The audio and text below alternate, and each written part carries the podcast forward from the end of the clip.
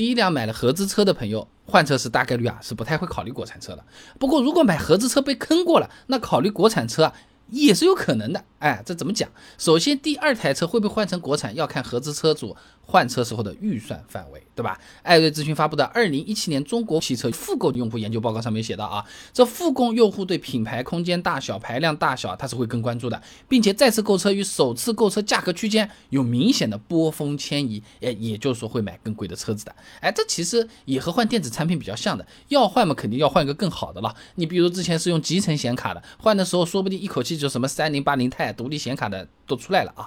那么买第一辆车的朋友呢，从数据上看，普遍是在十到十五万元这么一个区间啊。那这个价位呢，合资车、国产车都是有的，但是复购的价位区间呢，就普遍是在十五到三十万了。那我之前视频讲过的啊，十五万以上的价位呢，买合资车相对会更多一些，更更合适一些，因为这个价位购车呢，普遍上有什么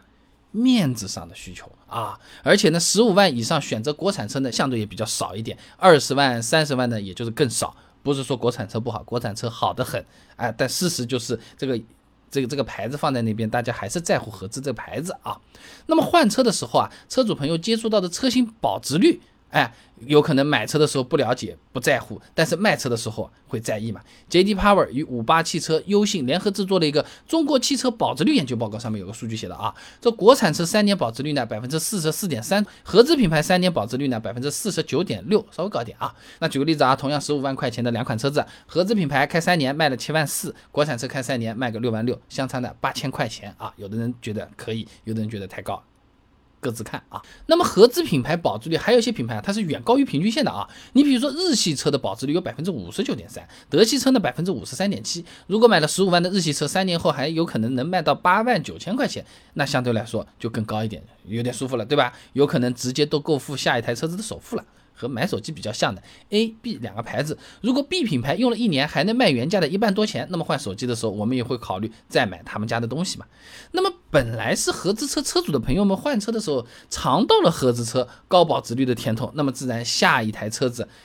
选一选合资车也是顺水推舟。合情合理的这么一件事情，对吧？那么除了保值率以外，车子用的舒不舒服，喜不喜欢这个牌子，也是会影响复购的啊。专业点嘛，叫做品牌忠诚度。那继续说买手机啊，你 B 品牌保值率比较高，然后我们用着又特别爽，样子又好看，续航又好。我们有可能成为这个品牌的粉丝了，然后就有可能接着就去买了啊。中汽数据有限公司在期刊《汽车与配件》上面发布了一篇论文，《存量竞争时代下的汽车品牌竞争及应对策略分析》上面讲啊，相比于合资品牌，国产车的忠诚度较低，而且呢，合资非豪华品牌置换贡献度啊是比较高的。也就是说，买了合资车的朋友呢，觉得之前的车开的不错，下一辆还选合资车啊，相对是比较多的。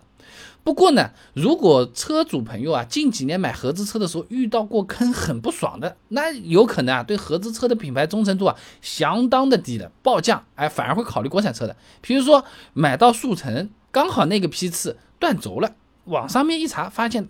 也不知道是不是真的，网上说叫做偷工减料，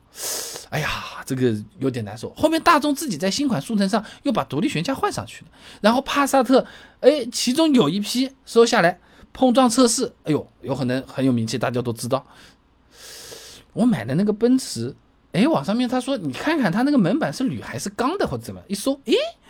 我这个好像是钢的。其实是没有什么太大关系，但我总心里有点不舒服。听着听着听着，还其他什么头部气帘、轮毂尺寸、真皮座椅减配啊，好多各种车型、各种各样的都有。如果说近几年买合资车，呃，你遇到过这些让你心里不舒服的，甚至是哎方向盘失灵了、刹车没刹住、空气避震塌掉了、高速上面差点没命了，你碰到这种情况，下一台车子你预算正好又是还在十到十五，或者是十五到三十，你有可能觉得。哎呦，果然还是中国制造才是最靠谱的啊！毕竟人家合资车也是中国制造的，对不对？哎，怎么说呢？哎，我们买一个手机啊，呃，这个这个这个这个压力手机，我们觉得它很好，买了之后啊，哎，省电啊，A P P 啊，用起来都非常不错啊。结果手呢一拿，发现信号很差，打电话听不清楚。而我是个做业务的，就是喜欢打电话的。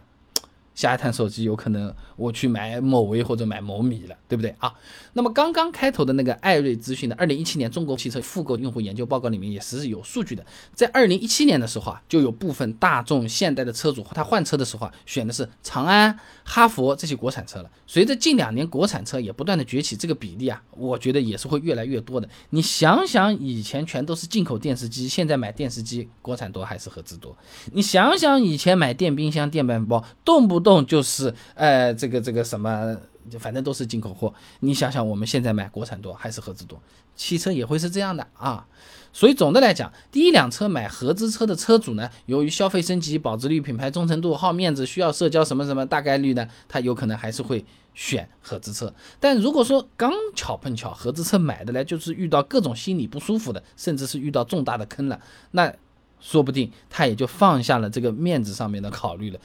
都被坑成这样了，我还是希望本身车子好，买国产车的人会越来越多，性价比也更高。那么第一辆车买的是国产车，下一辆车他还会考虑国产车吗？还是买合资车？刚刚也讲到，十五万以上买合资车有可能更合适一点，因为有面子，对不对？那么除了面子因素以外，合资车它真正好的那个部分又是些什么？我们平时用不用得上？国产车和合资车开起来